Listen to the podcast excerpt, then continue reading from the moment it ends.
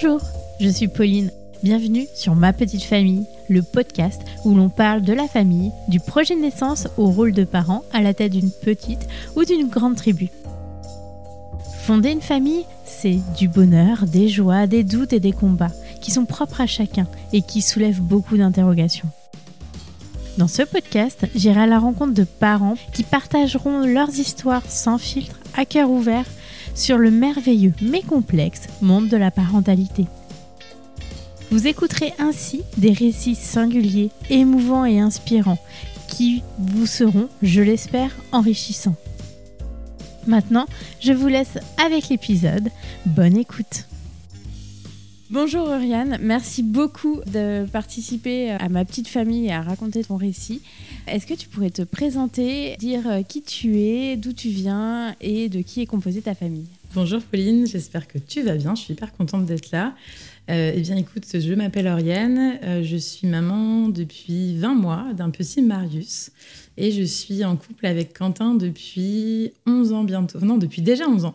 Ça fera 12 ans en fin d'année que je suis avec mon conjoint. Et euh, voilà, je suis entrepreneur dans l'âme. J'ai mm. plusieurs entreprises euh, et, j'ai voulu être maman depuis la fin de mon adolescence. Ah oui, déjà Ouais, très tôt. Tu as connu à la fin de ton adolescence euh, ton mari? Ouais, alors j'ai connu mon conjoint, j'avais 16 ans. Lui en avait 22. Alors moi, j'ai quitté mes parents assez tôt parce que donc j'étais, enfin donc j'ai commencé avec des études d'esthétique avant de, de, faire tout mon train-train aujourd'hui. Et en fin de compte, euh, on habitait un petit peu hors de la ville. Et il a fallu que pour faire mon apprentissage, il a fallu que mes parents me trouvent un petit studio proche d'où je travaillais.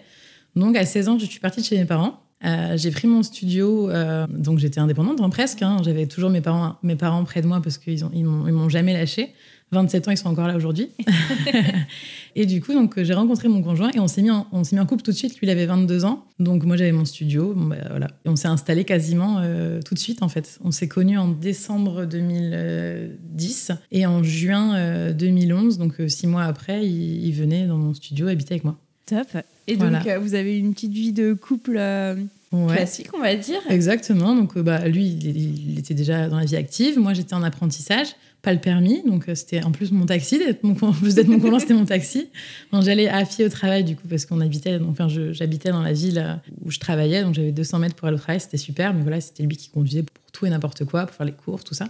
J'ai pas eu à faire la vie d'ado où je prenais le bus pour aller à droite à gauche, puisque mon conjoint avait le permis, puisqu'il était 6 ans plus vieux que moi. Et du coup, voilà, on a, on a mené une petite vie de couple à deux pendant 4 ans en mode appartement, on a fait studio, puis appartement. Donc on a fait deux ans studio, deux ans appart. Et après, euh, donc à 20 ans, enfin même pas, j'avais encore 19 ans, on a décidé d'acheter notre première maison. Voilà, qu'on peut voir sur mes réseaux sociaux. Euh, mm.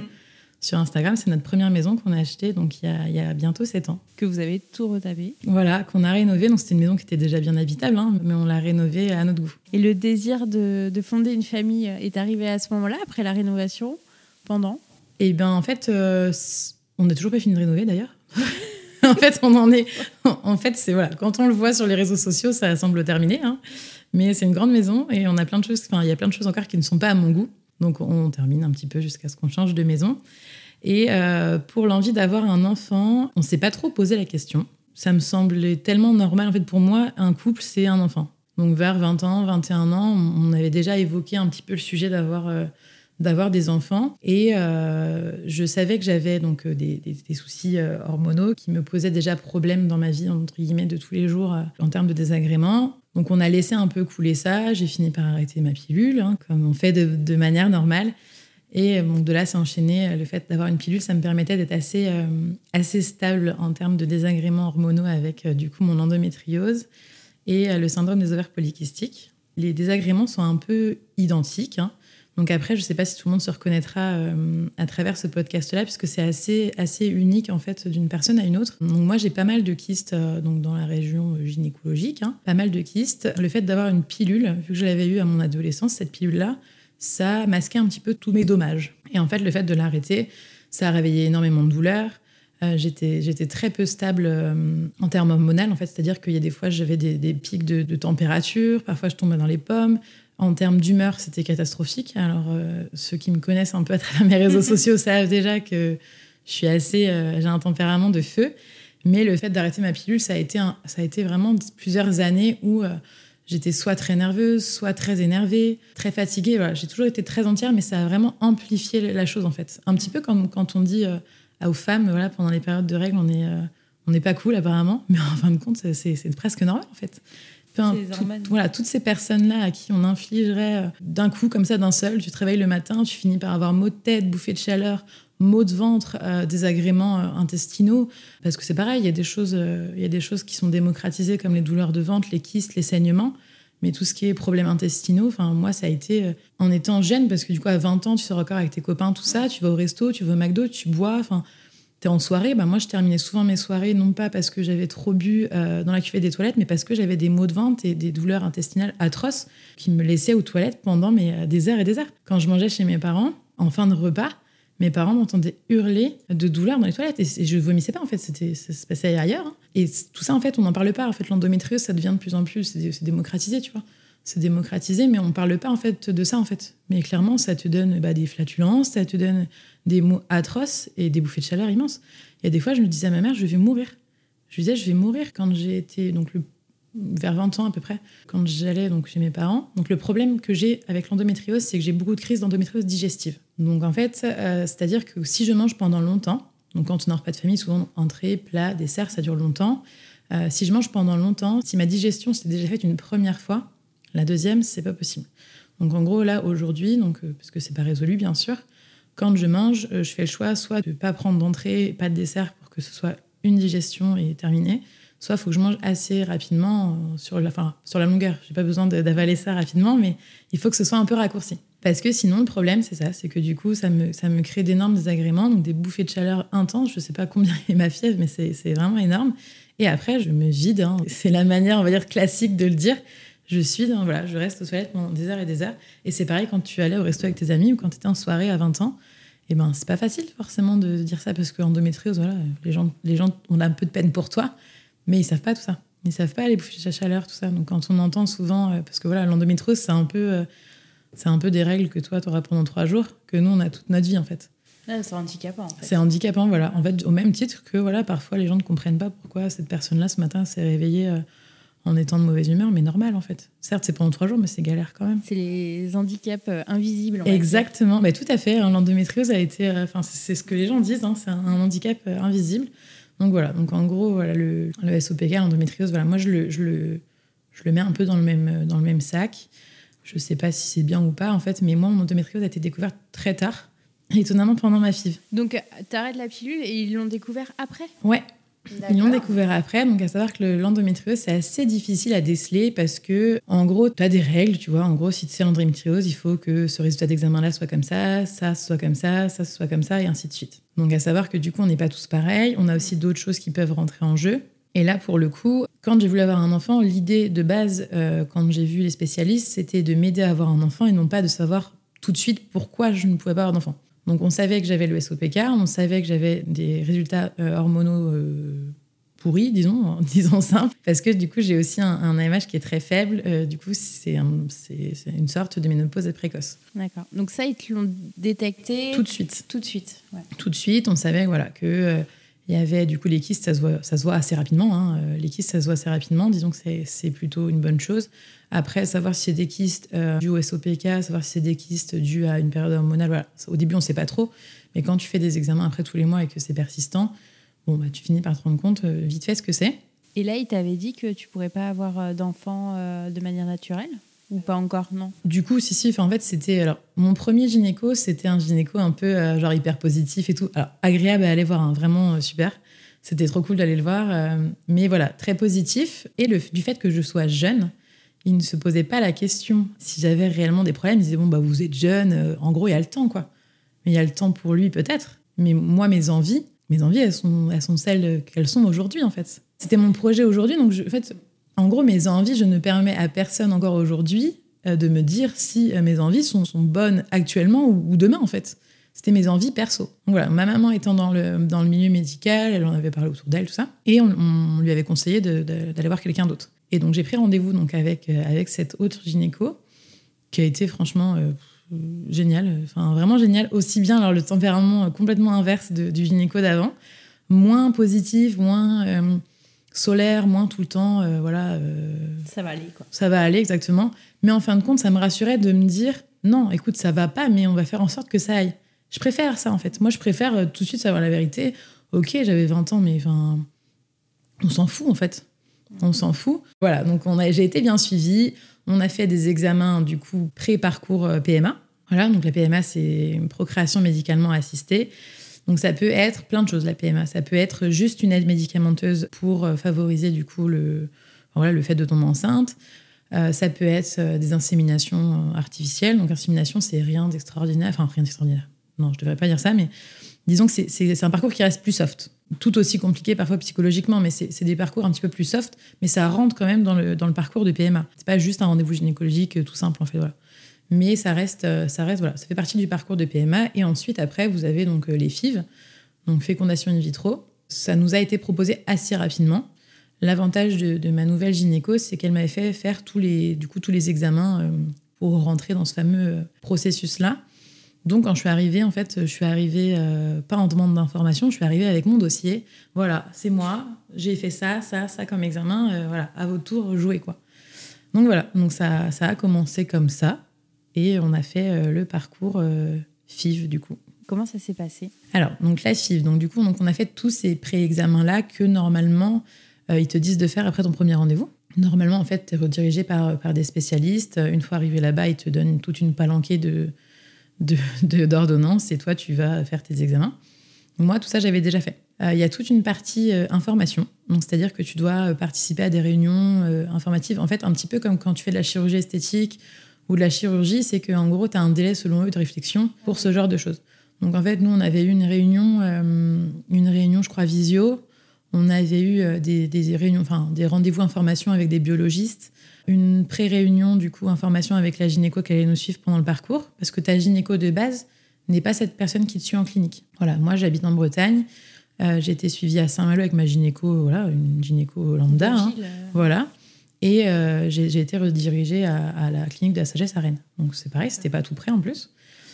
Et voilà. Et donc du coup après on a fait une réunion de groupe un peu, tu sais comme euh, les réunions alcooliques anonymes et tout le tintouin, tu vois. Sauf que là c'était euh, des gens de tout, euh, tout univers qui voulaient avoir un enfant. Donc c'était des réunions euh, d'information sur la FIV, la FIV-XI, parce qu'il y a plusieurs types de FIV. Voilà, la FIV classique, disons, c'est tout un protocole sur la femme qui va permettre, au bout de ce protocole-là de 28 jours, de euh, prélever du coup les, ovocytes et au papa derrière de faire du coup euh, des prélèvements de sperme. Et la FIV classique, c'est de mettre l'ovocyte-là, euh, bon, en gros, dans, dans un bol, hein, si vous voulez, de manière imagée, avec les spermatozoïdes du papa. Et après, nature se fait quand même. Voilà, nature se fait quand même. Le spermatozoïde qui veut, il va. Voilà. Mais il laisse, entre guillemets, le choix euh, naturel de, du spermatozoïde euh, qui a envie de féconder l'ovocyte-là. La, la FIVIXI, c'est une FIV un peu plus technique, donc euh, le protocole est le même au départ. Et après, l'ovocyte, du coup, euh, prélevé donc, euh, dans, la, dans la femme, ils choisissent le spermatozoïde qui va féconder l'ovocyte. C'est-à-dire qu'ils font eux-mêmes la fécondation. C'est eux qui choisissent. Ils choisissent le spermatozoïde qui va avec tel ovocyte et ils font l'embryon eux-mêmes avec une string qui ressemble. C'est épais comme un cheveu. Et ils font la fécondation. Et après, du coup, quelques jours après, tu sais si ou pas ça a fait un embryon ou pas. Et tout ça en extérieur. hein. Donc tout ça, pas dans moi. C'est tout ça, c'était en laboratoire après être passé au bloc opératoire pour euh, récolter les ovocytes. Et comment ils choisissent euh, quel type de FIV euh, ils vont faire? C'est en fonction de, de toi C'est en fonction des pathologies, exactement. Alors, du coup, si c'est que la femme qui a des problèmes, alors je suis pas médecin, hein, mais voilà, de ce que je sais, si c'est que la femme qui a des problèmes, on va faire une FIV classique. Voilà. Si c'est aussi du côté du papa, on va faire une FIV-XI, du coup, parce que du coup, on va sélectionner euh, le meilleur sperme du papa pour faire le- l'embryon, euh, le bon embryon. Plus de chance. Voilà. euh, Nous, Quentin avait un spermogramme. Donc, spermogramme, c'est du coup le fait de récolter les, les spermes et de, les, de les analyser. Avait un, un spermogramme qui n'était pas forcément le plus parfait. Donc, pour mettre toutes les chances de nos côtés, on a fait Fivixi. Voilà, il n'y avait pas de problème particulier de son côté, à savoir que le sperme de l'homme se renouvelle assez régulièrement. Donc, un homme qui a des problèmes aujourd'hui n'en aura peut-être plus en mars. Ça, je ne savais pas non plus. Mais voilà, au moment de la FIV, disons que je pense que pour pas perdre de temps et pour, être, pour avoir des bons résultats en termes d'embryon, en fait. Mm. Parce qu'après, voilà. Donc pour maximiser les chances, je, voilà, je pense que, euh, que c'est ça, parce que Quentin, enfin mon mari, n'a pas forcément de, de soucis particuliers, mais c'est le choix voilà, qui a été fait par les, par les gynécos et biologistes, en tout cas pour, euh, pour nous. Et donc suite à ça, donc ça a été donc premier, le premier mois, donc euh, on a commencé. Euh, moi j'étais hyper excitée de le faire. J'étais même contente. En fait, je, suis quelqu'un qui relativise énormément. C'est-à-dire que ok, ok, t'as une galère, t'as une galère, il y a pas de problème, mais je vais pas rester comme ça sur mon canapé à me dire oh, j'ai une galère horrible quoi. Je me dis j'ai une chance euh, infinie d'être en France, d'avoir des aides médicales, Chose pareille que les gens n'imaginent absolument pas. Souvent, les gens, enfin, on entend les gens critiquer où on habite, où on vit, oh là là, la France, ceci, la France, cela. Clairement, moi, quand j'allais en pharmacie chercher mes ordonnances de piqûres, de médoc et tout ça, a des fois, j'avais des factures de 13 000 euros et qui me coûtaient rien. En fait, je, donc, en fait, je me dis, tu peux pas ne pas relativiser quand on t'aide comme ça. Clairement, moi, j'étais, je me sentais chanceuse. Bah, du coup, tu as un problème, d'accord Enfin, À un moment donné, on va pas en parler pendant 10 ans. Aujourd'hui, on t'aide bah vas-y, prends le taureau par les cornes et, et fonce. Du coup, voilà, j'étais très contente. J'étais très contente, très positive, assez fière même, d'ailleurs, de, de- de faire ça, en fait. J'étais assez fière. Étonnamment, les gens me trouvaient très courageuse, tout ça, voilà. Mais selon moi, c'était juste, euh, voilà, un devoir, une manière différente d'avoir un enfant. Et effectivement, c'est pas forcément la manière la plus... euh, T'aimes bien, voilà, te dire un matin, oh purée, c'est bizarre, euh, je me sens bizarre, et hop, bim, test de grossesse, t'es enceinte. C'est peut-être cool. Moi, je trouvais ça aussi cool, voilà, je me sentais chanceuse j'ai décidé de relativiser et ça s'est très bien passé euh, psychologiquement, disons. hein. Je dis pas que ça a été pas compliqué. Et donc voilà, donc me voilà arrivé euh, pour mon premier, mon premier mois, donc médicaments, piqûres. Donc il y a tout un protocole, euh, tel jour telle piqûre, euh, l'autre jour telle piqûre, contrôle arène pour savoir du coup ce que ça a donné. Autre piqûre, du coup, en fait au début il te faut un protocole qui est type et après en fonction de tes résultats d'examen, donc c'est-à-dire sanguin et échographique, tu as la suite du protocole en gros. Ok. C'est toi Voilà. qui te faisais toi-même tes piqûres? Ouais. Après, voilà, c'était un choix.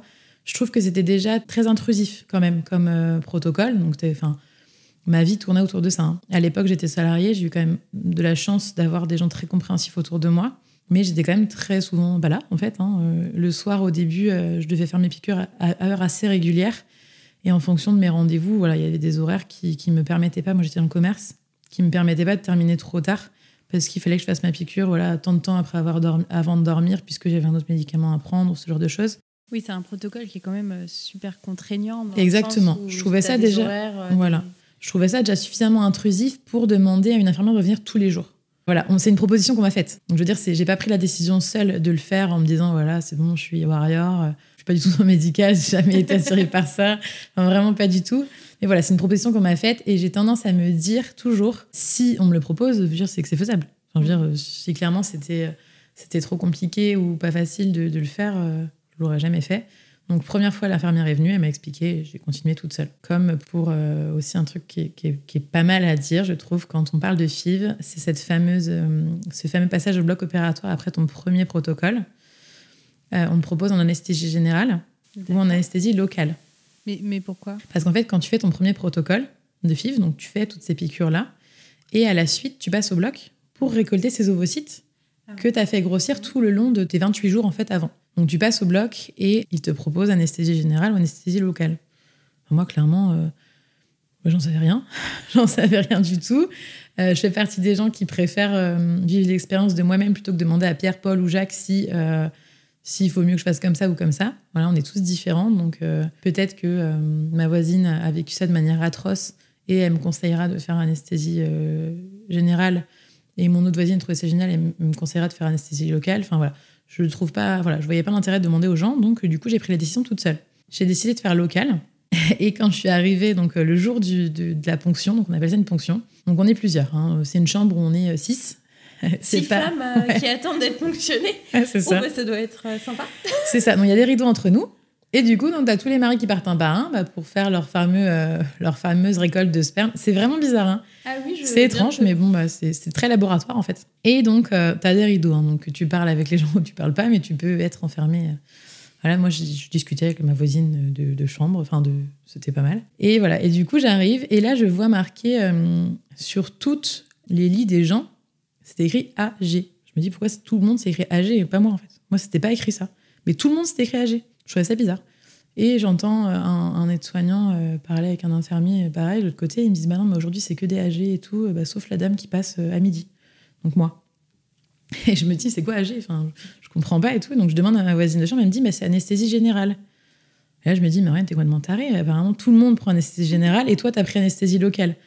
Je me dis, bon, bah écoute, euh, bah, de toute façon, c'est fait, c'est fait, hein, parce que c'est pas la même préparation pour anesthésie générale que locale. Donc, du coup, j'y suis allée, donc toujours euh, très positive. euh, voilà, je me dis que si on nous propose, c'est que c'est faisable. Enfin, je veux dire, on est en France, enfin, je veux dire, on était quand même, euh, enfin, on est dans des années où l'histoire de la douleur, c'est quand même pris en charge.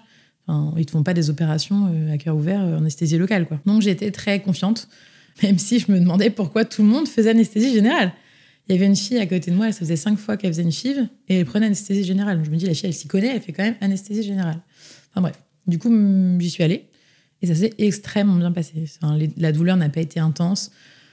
Après la FIV, enfin après la ponction, pardon, ça a été euh, assez douloureux. En fait, vous avez un espèce de produit de contraste qui est injecté et du coup, ça vous provoque d'assez grosses contractions en fait euh, après. Donc ça a été assez douloureux, j'étais assez fatiguée, mais dans tous les cas, que ce soit anesthésie locale ou générale, l'après elle-même. C'est le pendant en fait qui est différent, mais alors euh, j'ai trouvé ça hyper intéressant. Je parlais avec la fille qui me faisait la ponction. Donc franchement, ça s'est très bien passé. Et après, ils ont fait les petits bébés, les petits embryons de leur côté. voilà. T'es combien de temps tu attends pour faire euh, les petits embryons Alors du coup, euh, en gros, donc toi, tu fais ta ponction, tu retournes dans ta chambre. Moi, j'ai dû, je sais pas, j'ai dû rester 4-5 heures en observation. Donc contrairement aux autres qui eux restent la journée, parce que du coup, avec une anesthésie générale, tu restes en observation. Moi, je suis repartie début d'après-midi, je crois. On était arrivé le matin, je suis repartie début d'après-midi. Et en gros, trois bon, Déjà, ils te disent le nombre d'ovocytes qu'ils ont, eu, qu'ils ont réussi à avoir. Voilà, donc ça, moi, je le savais sur le moment même, puisque j'étais là quand elle le faisait. Donc elle me disait 1, 2, enfin, tu sens un petit peu. Ah oui, Tu sens un petit peu le prélèvement, donc tu sens combien elle en a pris. Elle laisse les, les trop petits, elle laisse les trop gros, ben en fait ceux, ceux dont elle n'aura pas besoin, elle les prélève pas inutilement. Et après, trois jours après, donc moi je savais que je crois qu'on en avait, j'avais 11 ovocytes qui avaient été prélevés, donc c'était un, un beau score. Et après, trois jours après, ils t'appellent pour te dire, enfin deux jours après peut-être, pour te dire combien d'embryons ils ont réussi à faire et quand est-ce que tu vas te faire transférer ton premier embryon? Donc je crois qu'on en avait neuf. En gros, le lendemain, enfin le lendemain de leur appel, ils m'ont dit bah venez. Donc tu vois, si je dis pas de bêtises, je crois qu'on m'a implanté mon embryon à J3. Donc tu vois, ils ont dû m'appeler à J2 pour me dire on attend l'embryon, venez demain. Donc voilà. Donc après, tu y retournes et ils te transfèrent l'embryon. Donc là, pour le coup, c'est un embryon frais, puisque du coup, il avait trois jours et il n'a pas été, euh, il a pas été congelé en gros. Le, le reste, il le congèle. Le reste, il part, voilà, il est congelé. Donc en gros, on en avait neuf. Ils m'ont inséré un embryon frais à J3, donc euh, J3 après euh, la fécondation qu'ils avaient fait eux-mêmes, et le reste euh, au congélateur. Le transfert d'embryon, c'est ni plus ni moins une, une insémina- un peu comme une insémination en fait. Donc l'insémination, eux, donc ils t'in- ils t'injectent simplement le, sperme du, du- mari au moment de ton ovulation, et le transfert pour une FIV, bah là pour le coup, ils t'insèrent entièrement l'embryon entier. Voilà, mais c'est c'est imperceptible à l'œil nu. hein. Donc en fait, euh, t'arrives comme ça, euh, tout simplement. Clairement, c'est presque. Non, mais c'est déconcertant. Parce Ouais. que du coup, tu arrives, tu es là, donc tu as rendez-vous à 9h, tu arrives, on t'installe comme chez le gynéco. Ah, t'es dans une euh, salle euh, Classique. Ah, pas du tout de bloc, rien du tout. En fait, c'était pour le coup étonnamment où la ponction, c'est très. Bah, c'est médical. Enfin voilà, infirmier, soignant, tu sais, tu te nettoies, enfin voilà, tu te laves avant, médicaments avant, machin après, enfin tu vois. Là, tu arrives, bah clairement, en fait, tu es dans un cabinet gynéco quasiment, hein, donc c'était la même clinique, mais. Et euh, on te prépare. Tu as des petites cartes magnétiques que tu dois passer à chaque fois pour être sûr que c'est bien à toi, tout ça, voilà. Et on t'insère euh, l'embryon avec un- une seringue, et terminé, tu rentres chez toi. T'as dû te dire, bah maintenant j'ai un petit embryon dans moi. Bah ouais. Tandis qu'il y a 10 minutes, euh, non. Ouais, c'est ça. Et C'est- ouais, c'est, hyper bizarre. En fait, c'est déconcertant. La simplicité du geste. Et en gros, en gros, enfin, vraiment, t'arrives à 9h, 9h05, c'est fini, quoi. Enfin, il y a rien du tout. T'arrives, t'as un l'aide-soignant, je sais pas si c'est un un infirmier, qui te prépare. Il met la seringue sur un plateau. La gynéco, elle arrive, je poupe, terminé. La gynéco repart. L'infirmier te fait signer un papier et tu t'en vas. Vraiment, c'est- très simple. Souvent, les gens me demandent est-ce que le transfert, c'est douloureux?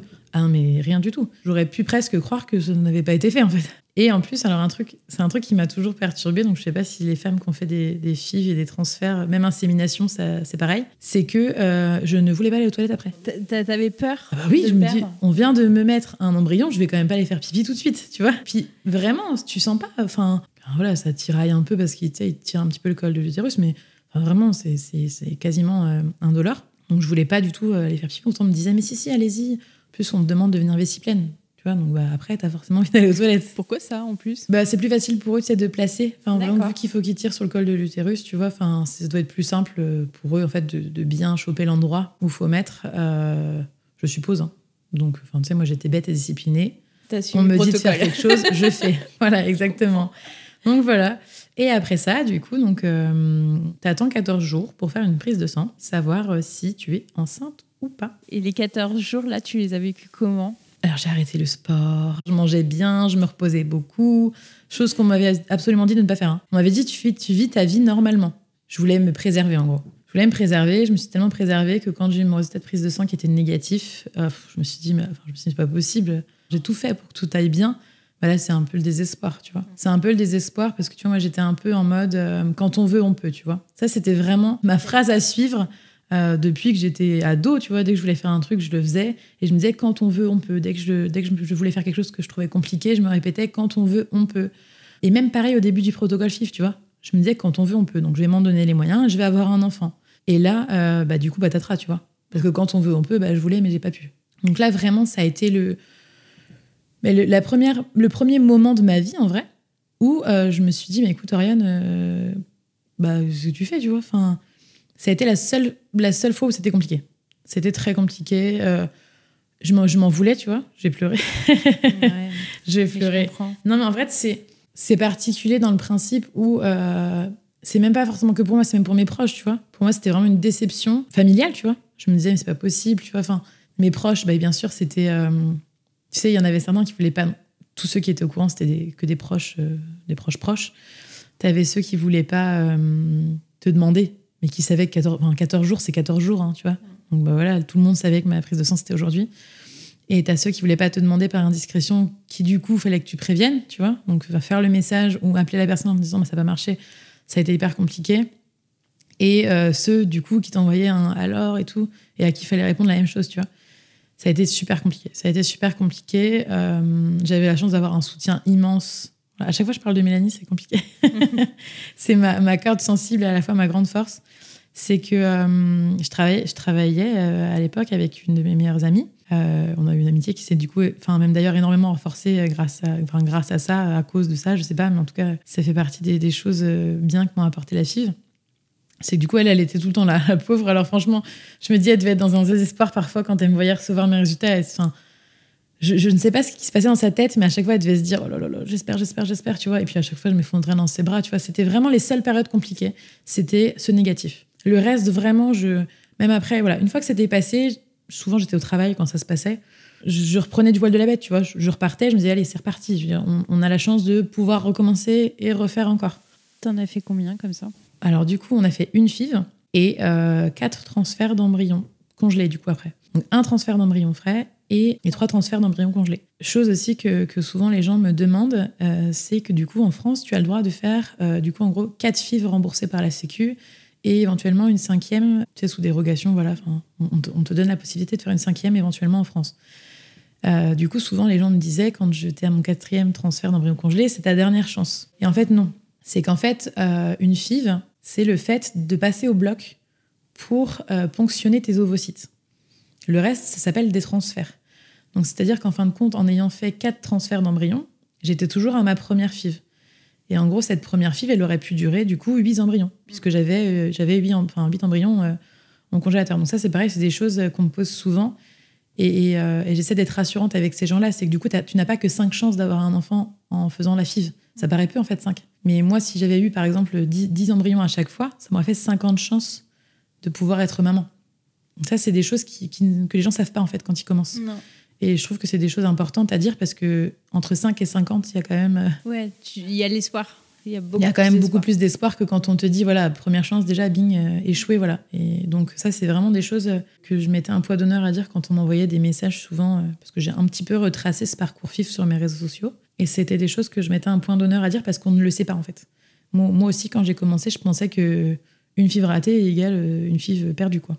Et non, non. Donc, euh, voilà. Donc, nous, on a fait qu'une FIV, en gros, et quatre transferts. Et du coup, je suis tombée enceinte euh, au quatrième transfert. ça a été hyper bizarre.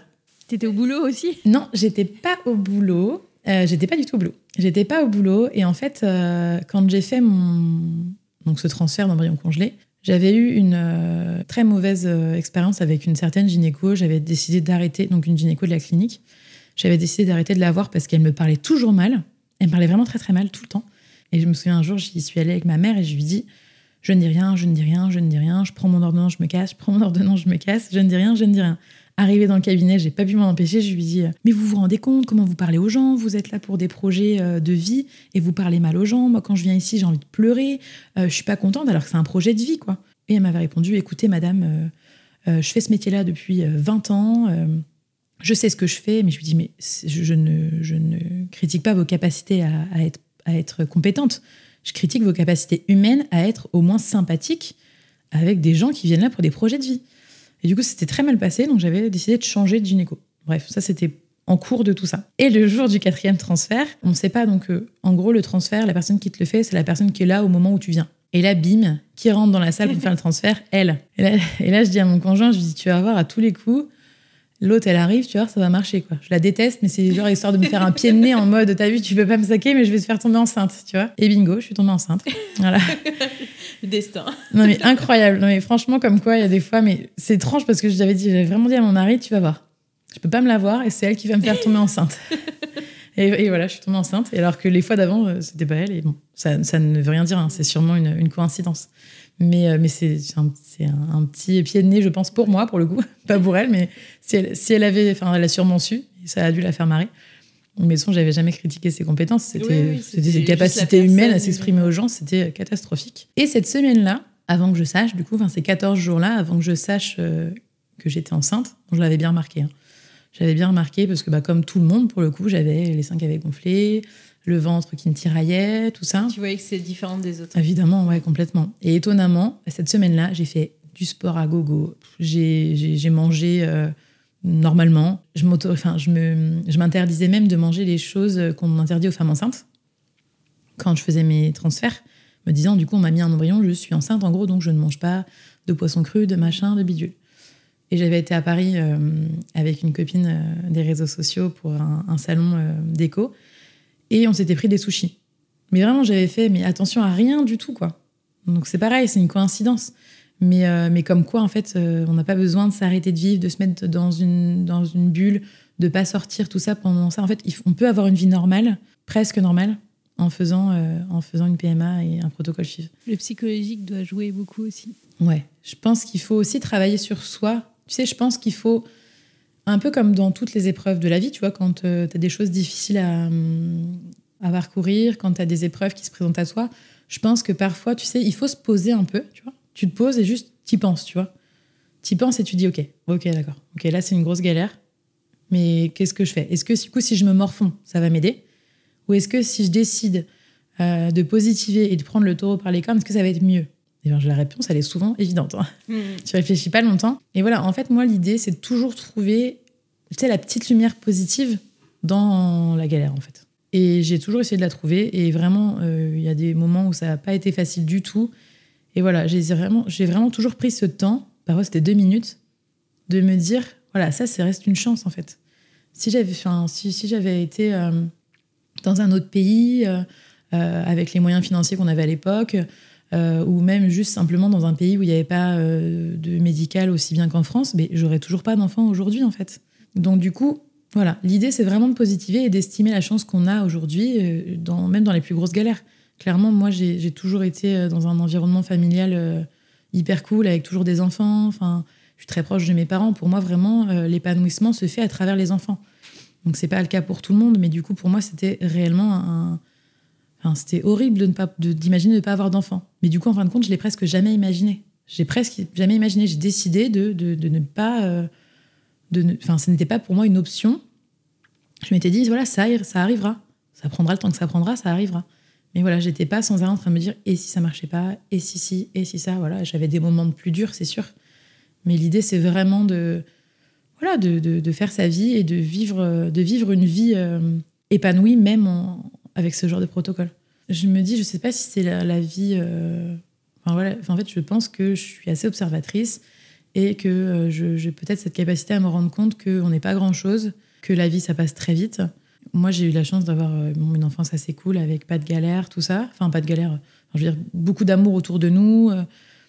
Voilà, tout, tout s'est toujours très bien passé, mais, mais voilà, ma, ma mère n'a pas, n'a pas toujours eu cette chance. Ma tante non plus. Mon père a perdu son, son père très jeune. J'estime que du coup, voilà, la vie a trop de valeur pour qu'on perde du temps à être malheureux en fait. Donc euh, il y a plein de choses moi qui me rendent malheureuse hein, tous les jours. Mais à un moment donné, il y a aussi plein de choses qui me rendent heureux. Il y a un truc sur Instagram qui, qui passe souvent, c'est euh, merci pour les roses et merci pour les épines que le monsieur dit. Et voilà, c'est tout. Je pense qu'il faut Voir le verre à Voilà. moitié plein Ah, c'est moitié exactement ça. vide. La même situation, deux personnes vont la trouver insurmontable et une autre va décider justement que ce soit, que ce soit voilà, le, le- le tremplin pour, euh, bah, pour prendre sa revanche en fait. Donc toi, tu avais pris ta revanche parce que là, à la quatrième, ça a fonctionné. Exactement, tout à fait. J'étais hyper heureuse. Alors là, j'avais, je pense que dans la rue, les gens devaient se dire, elle est tarée cette fille. J'avais le dansais, sourire tout le temps. Ah j'aurais pu, je- ouais, j'aurais pu danser et chanter tout le temps. Mais j'étais dans un état, mais alors euh, génial. Pour te dire, j'avais prévu euh, depuis des années l'annonce particulière à mes proches. Tu vois, je m'étais dit, je vais leur dire comme ça, je vais leur dire comme ça. J'étais tellement euphorique que dès que j'ai voyé, j'étais, je suis enceinte. et voilà, donc euh, l'annonce était complètement pourrie. Même Mais- à ton mari? Ah oui, bah oui. Bah en plus, bah, t'as quand même pas trop de temps, puisque ton maman, mon mari est parti au travail. Il savait que j'allais avoir les résultats. Oui, oui c'est vrai bon, que bon, tu as vois. quand même le protocole. où- Voilà, tout le monde, en fait, euh, sait quand est-ce que tu vas savoir ou non, en fait. Donc t'as pas non plus le temps, tu vois, de te dire, euh, bon, bah eux, je les verrai fin de semaine. Bah non, non. Dans tous les cas, si les gens-là, tu les vois pas aujourd'hui, ils vont t'envoyer un message. Donc bon, bah t'as pas trop, trop, trop de choix. Donc ma sœur, je l'ai appelée, parce que ma sœur était, habite euh, pas tout près de moi. Donc ma sœur, je l'ai appelée euh, tout de suite pour lui dire qu'elle serait tata. Alors là, je suis très très proche de ma sœur, et donc ça a été, euh, ça a été formidable. Ma mère, euh, ma mère, j'y suis allée. Je passe euh, chez elle et je me dis tiens, je lui annonce comme ci, je lui annonce comme ça. Et en fait, devant chez mes parents, il y a une fenêtre et je vois ma mère à la fenêtre. J'ai même pas pris le temps de rentrer chez elle que je lui ai annoncé par la fenêtre que j'étais enceinte. Et elle m'a pris dans ses bras à travers la fenêtre en fait. Donc c'était voilà, j'étais tellement pré- enfin voilà, dans ma tête, dans la voiture, je m'étais dit tiens, je lui dis comme ci, je lui dis comme ça. Je sais pas du tout. J'étais tellement euphorique que j'ai pas pris le temps de, de faire quoi que ce soit et on, on était voilà dans un bonheur euh, absolu. Et Quentin, moi, il est rentré de- du boulot et euh, en descendant l'escalier, je lui dis, euh, je lui ai juste dit euh, bon bah si c'est un garçon, on l'appelle toujours comme ça. Et là, il m'a regardé avec un sourire en me disant oh, ça y est et tout. Et on s'est pris dans les bras. Et voilà. C'était beau hein, quand même, hein. Ouais. mais c'était moins foufou que toutes les belles annonces qu'on voit sur les réseaux, tout ça. Oui, je pense que le parcours fait que Ouais. il devait être super heureux. Ouais, Enfin, complètement. Non, non, voilà, c'était, c'était pas du tout ce que j'avais imaginé comme type d'annonce, mais on était tout aussi heureux. Pourquoi tu disais euh, si c'est un garçon, on l'appellera toujours comme ça? C'est parce que tu avais un pressentiment euh, d'avoir un garçon ou Pas, du, tout. Pas du tout. En fait, euh, je, non, je savais pas. On avait une liste de garçons, on avait une liste de prénoms qu'on avait fait depuis euh, longtemps. Depuis sur, mon- sur mes notes de téléphone, je l'ai toujours d'ailleurs. Une liste de prénoms et on avait donc notre fils s'appelle pas comme ça, hein, donc. Mais on avait une liste de prénoms qu'on avait choisi et du coup voilà, j'avais sorti ça comme ça sans réfléchir. Mais euh, non, non, c'était marrant, mais euh, non, je savais pas. Pour te dire, quand j'étais plus jeune, nous, on est une famille de filles, quasiment. Que des filles. Du côté de mon papa, c'est un peu mixé. Mais nous, euh, on est deux filles déjà, donc moi et ma sœur. Ma mère a une sœur dont elle est très proche et ma tante a un garçon et une fille, tu vois. Donc on est plus de filles que de garçons. Mon père vivait dans son petit harem, tu vois, ma mère et ses deux filles. Quand j'étais plus jeune, pour te dire, j'avais même presque peur d'avoir des enfants parce que j'avais peur d'avoir un garçon. Je m'étais dit, mais comment je vais faire? Ça me semblait, mais Parce que tu connaissais pas, quoi. bah non, je me disais, mais comment? Enfin, Pour moi, les garçons, c'était euh, moins subtil, euh, c'était moins vif, tu vois? Enfin, je... En fait, j'aimais bien ma relation avec ma mère, j'aimais bien ma relation avec ma sœur, du coup, j'avais un petit peu envie de reproduire ça. Et à contrario, quand on a commencé à faire les fives, je ne me voyais pas avec autre chose qu'un garçon. Mais alors, pourquoi? Je sais pas du tout. J'avais qu'une envie, c'était d'avoir un garçon. Et tu vois, là, si j'avais le choix de- d'avoir un deuxième enfant et si on me donnait le choix du sexe, je crois que je choisirais un garçon. Parce que je trouve ça formidable. Toi, t'as deux garçons, du coup Oui, Voilà. Trois avec ton mari. oui. Et je Moi, trouve, ça, c'est je trouve ça trop bien. un rêve de garçon. Voilà. je trouve ça trop cool. Euh, moi, mon fils, c'est c'est mon meilleur ami. Il a beau avoir que 20 mois. euh, C'est trop bien. Je, je m'éclate avec lui. Et en fin de compte, je crois que mon tempérament est presque plus similaire à un tempérament de garçon qu'un tempérament de fille, en fait. Moi, je suis pas du tout délicate. euh, Je suis pas subtile. Je suis pas patiente. Je suis pas minutieuse. Voilà. Je suis juste une fille. Je me maquille. J'aime bien les cheveux longs. J'aime bien les robes. Mais euh, voilà. Tu vois, je bois pas de Bloody. Je préfère la bière. Voilà. J'aime bien les voitures. Tu vois. Donc, je pense que je suis plus. euh, voilà, je pense que ça doit bien me correspondre les garçons parce que je suis euh, assez, assez brute de décoffrage et assez fonceuse comme un garçon. Voilà, même si normalement on n'a pas de, caractère précis par rapport à son sexe, mais écoute, En plus, euh, maintenant tu connais, donc. euh, Exactement. Franchement, ça me va très bien. Il passe pas par quatre chemins, c'est parfait. Moi, je devais être beaucoup plus chiante quand j'étais petite. Et donc, comment se passe ta grossesse après cette annonce? Alors, euh, bah, du coup, alors, sourire aux lèvres pendant tout le temps, hein. clairement, pour te dire. T'avais mais- pas du tout peur de le perdre? Non. Ça va un peu avec, tu sais, ce, cette, ce choix de positiver en permanence. C'est que, voilà, je crois en la vie un peu, tu vois. Je me dis que tout a une cause et que, voilà, là, je, savais en gros que, euh, que ça allait le faire et que c'était la récompense à, toutes ces choses que j'avais, voulu faire pour avoir un enfant, tu vois. Donc, non, j'ai pas eu peur de le perdre et j'étais très malade. Donc, c'est très rassurant aussi. Je vomissais, j'ai vomi pendant pas mal de temps. J'ai vomi pendant pas mal de temps et euh, bah, du coup, ça rassure. Donc, euh, et après, une fois que j'ai arrêté de vomir, ben, j'ai j'ai mon ventre qui s'est arrondi. J'ai- Je l'ai senti. Donc, tu vois, en fait, il y a toujours eu quelque chose qui me montrait qu'il était encore là. J'avoue que peut-être que si j'avais pas euh, autant vomi, j'aurais peut-être pu avoir des doutes. Mais là, voilà, j'avais les symptômes plus plus d'une femme enceinte. Et à la limite, je te dis, les jours où j'allais très bien, je me disais, voilà, ça me rassurait quand même de vomir. J'étais presque contente tous les matins de vomir. hein. j'étais sous médoc parce que vraiment, j'étais dans un état. Et puis, je vomissais pas, pas toujours que le matin. J'étais. euh, C'est un peu handicapant aussi. Ouais, mais j'étais heureuse en fait. Oui, oui, mais- J'étais très heureuse de vomir. hein. C'est hyper bizarre. J'étais au fond du gouffre. Euh, je me maquillais plus. C'était hyper compliqué de me coiffer et de me laver le matin parce que le fait de me tourner sur la droite ou sur la gauche me donnait envie de vomir. M'asseoir sur les WC le matin, c'était euh, bah, trop de trop d'écart entre euh, les toilettes et ma position debout. Alors ça me faisait vomir. Pour dire, je prenais un bol sur les toilettes. Quand je faisais pipi, je vomissais en fait. Ah ouais, c'était hyper particulier. Tout ça à jeun, tout ça, c'était magnifique. Et au boulot, donc j'étais encore euh, responsable d'institut à cette époque-là, donc j'allais en cabine, je m'occupais de mes clientes parfois. Et des fois, dès que mes clientes partaient, je vomissais dans la poubelle du boulot euh, avant de retourner à la Ah oui, caisse en mode bonjour madame. handicapant, oui. ouais, c'était un peu la galère, mais c'était sympa. hein. J'étais très fatiguée. Les trois premiers mois surtout, je dormais dans les cabines. Alors euh, c'était marrant parce que euh, mes salariés, du coup, enfin mes, mes, mes- j'étais responsable d'institut, donc j'avais des- une équipe avec moi, dont une de mes meilleures amies. Et, Mélanie euh, dont tu parlais. Exactement, tout à fait. J'ai deux, j'ai deux amies qui sont très chères à mon cœur, euh, que je connais depuis plusieurs années. C'est euh, Mélanie et, Anne-Pauline. Donc Anne-Pauline, on travaille pas ensemble, mais euh, enfin, voilà, j'ai toujours son soutien. Elle est là, euh, même si elle est pas près de moi, elle est tout le temps, tout le temps là en fait. Et du coup, donc euh, Mélanie, du coup, qui bosse avec moi, était tout le temps là. Elle devait se dire, elle est complètement tarée, ma responsable, donc responsable et amie. Je dormais dans les cabines des clientes. Dès que j'avais un trou, je prenais, je prenais une pause, je me mettais un plaid et je dormais. Je dormais. J'étais enceinte, je dormais. Enfin, en même temps, les trois premiers mois sont assez fatigants. Ton corps, il change. Toi, Ah en plus, tu as suivi le parcours. Donc, en plus, il y avait des hormones, des, Je pense hein, des- que des médicaments que tu prenais. Donc, euh, oui. j'étais dans un état de fatigue impressionnant, mais toujours aussi heureuse. J'avais le sourire. hein. J'avais des cernes jusqu'au milieu des joues, mais j'étais heureuse. Alors là, je, j'étais, je nageais dans le bonheur, mais alors j'avais une tête, on aurait dit une fille, euh, une catastrophe. Et après, tu avais plus de suivi qu'une grossesse, on va dire, euh, plutôt euh, classique. Oui et non. Euh, en fait, en gros, euh, ça doit dépendre de ta pathologie, bien évidemment. Moi, le problème n'était pas de pouvoir garder euh, mon bébé une fois que j'étais enceinte. Mon problème, c'était de tomber enceinte. Donc, je pense que c'est pareil. Ça doit dépendre aussi de ta pathologie.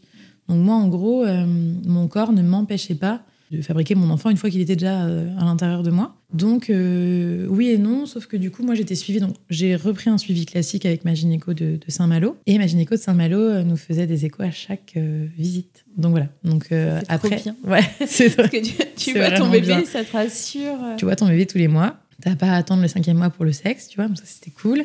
Et donc, tu l'as su vraiment tôt?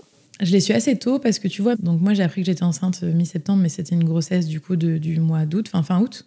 En gros, ils m'ont. C'est c'est très marrant ça aussi quand tu fais une FIV, c'est que moi ils m'ont inséré l'embryon le 2 septembre, mais je suis enceinte du 31 août puisqu'on m'a inséré un embryon de 3 jours. Mais en gros, en fait, euh, sur tous mes papiers, début de grossesse c'est 31 août. Alors que le 31 août, clairement, j'avais même pas l'embryon à l'intérieur de moi. Et vu qu'ils m'ont inséré un embryon de 3 jours, et bien du coup, c'est le jour du transfert, moins 3 jours, donc on était au 31 août. Oui, ton fils, il a une vraie histoire. Racontes marrant. plein de choses. Ouais, c'est drôle. c'est drôle, ouais. Et puis à savoir que du coup, en fait, la fécondation a été faite début d'année. Et lui, en fait, euh, bah, il- c'est hyper bizarre, en fait.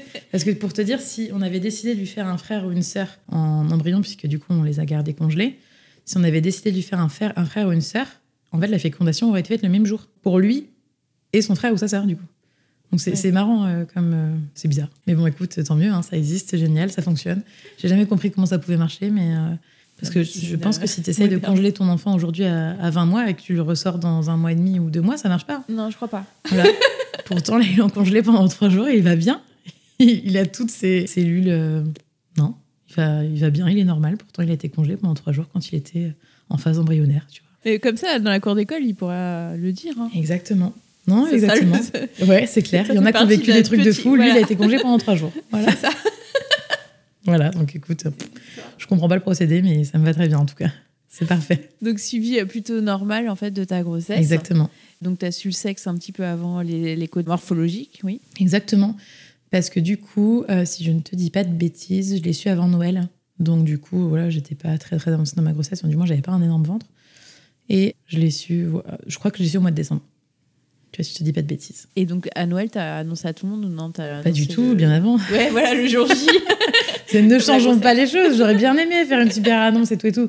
Mais du coup, bon, t'as dû le comprendre, je suis pas très douée pour ça. Je suis beaucoup trop euh, vive et beaucoup trop euh, impatiente bah, pour attendre, en fait. Oh là, je sais.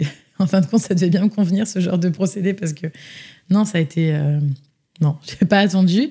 Cette écho-là, j'y suis allée avec ma mère. Alors, j'ai voulu lui faire une surprise. Ma mère est quelqu'un de. Donc, je suis très, très proche d'elle. Mais ma mère euh, est incroyable parce qu'elle sait. euh, elle sait mettre ses envies, je pense, et ce qu'elle pense de côté pour le bien-être des autres. Donc ma mère n'aurait jamais, m'aurait jamais demandé de venir avec moi à une écho. Elle est vraiment pas du tout intrusive en fait. Je pense que parfois elle se pose des questions, mais elle nous les pose pas pour notre propre bien-être, pour pas être intrusive. Enfin, c'est vraiment quelqu'un de très très respectueux, très empathique. Et euh, je sais pas, au fond moi j'avais envie qu'elle vive un peu ça avec moi en fait. Donc du coup, on était en période de Covid, alors c'était un peu particulier. J'ai demandé à ma gynéco si ça la gênait pas que ma mère vienne. Elle me dit non, non, pas du tout. Donc, on a fait le rendez-vous euh, classique et ma mère est venue euh, pendant l'écho. Donc, c'était super cool, tu vois. C'était chouette. J'étais contente de pouvoir lui faire vivre ça. Je sais pas si elle le fera un jour, tu vois, mais voilà, moi, je suppose que ma petite sœur aura des enfants. Voilà, je sais pas si elle fera une écho, mais j'étais très contente de pouvoir lui faire vivre ça. Et je pense qu'elle était contente, tu vois, mais elle était sans arrêt en train de me dire euh, Ah non, non, mais t'inquiète, euh, si ta gynéco veut pas, je viens pas, tu vois. Elle, elle, sait, elle sait vraiment se mettre de côté pour laisser les choses se faire, tu vois. J'étais trop contente de lui dire ça. Et donc ça, ce jour-là, c'est le jour où j'ai appris le sexe. J'avais demandé à ma gynéco, vu que mon mari ne pouvait pas venir avec moi, de l'écrire sur un papier. Donc ma mère était là à l'écho, mais elle n'a pas su le sexe non plus. Et la gynéco donc passe, elle fait son blabla, tout ça. Et puis à la fin, je lui dis euh, Ah, mais vous n'avez pas oublié, euh, je voulais savoir le sexe? Elle me dit Oui, oui, pas de souci, je sais. Je dis Ah bon, mais vous êtes passé hyper vite. Elle me dit Oui, oui, mais il n'y a pas de doute, euh, je sais ce que c'est, j'en suis sûre. Je le mets dans une enveloppe et hop, je vous la donne. Donc voilà, donc je suis repartie avec mon enveloppe, ma maman qui était super contente de m'avoir accompagnée.